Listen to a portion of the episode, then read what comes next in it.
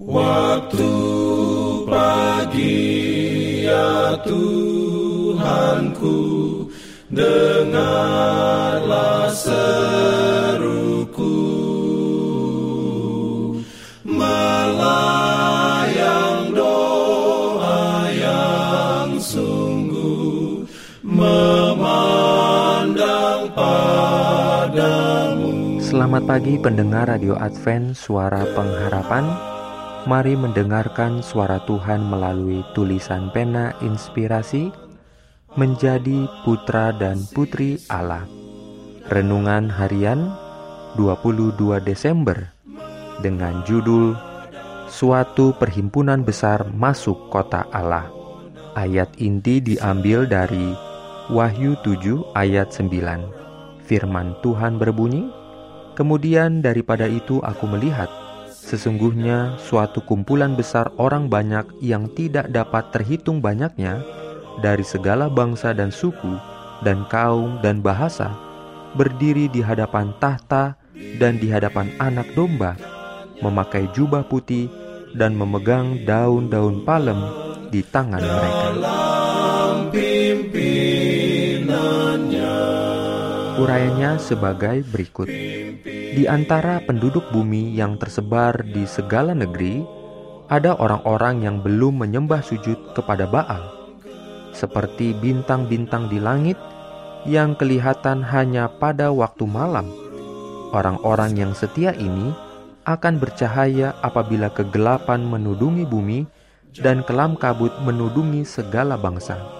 Di benua Afrika yang menyembah berhala, di negara-negara Eropa dan Amerika Selatan yang beragama Katolik, di Tiongkok, di India, di area kepulauan, dan di segala sudut bumi yang masih gelap, Allah mempunyai suatu persediaan orang pilihan yang masih akan bercahaya di tengah kegelapan, menyatakan dengan jelas kepada satu dunia durhaka mengenai kuasa yang mengubahkan mengenai penurutan kepada hukumnya. Bahkan sekarang juga mereka muncul di setiap bangsa, di tengah-tengah segala bahasa dan kaum.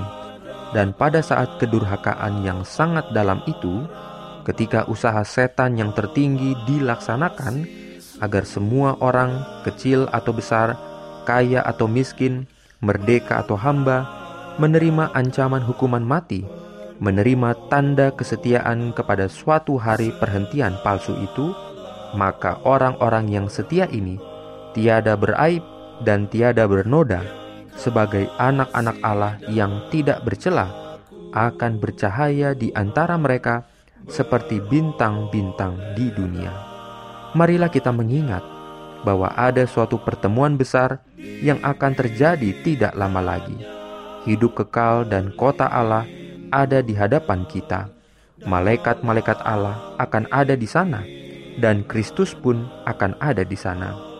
Pintu-pintu gerbang kota itu akan terbuka lebar pada engsel-engselnya yang berkilauan itu, dan segala bangsa yang telah memelihara kebenaran akan masuk. Suatu mahkota akan diberikan ke atas setiap kepala.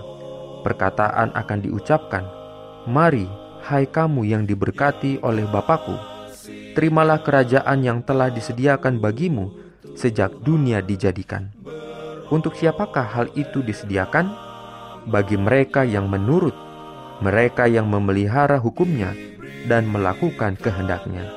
Ketika para malaikat suci memetik kecapinya, dia ingin agar engkau turut serta menyanyikan nyanyian kemenangan di dalam kota Allah.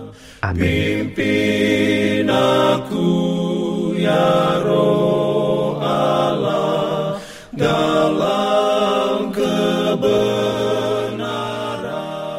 Jangan lupa untuk melanjutkan bacaan Alkitab sedunia.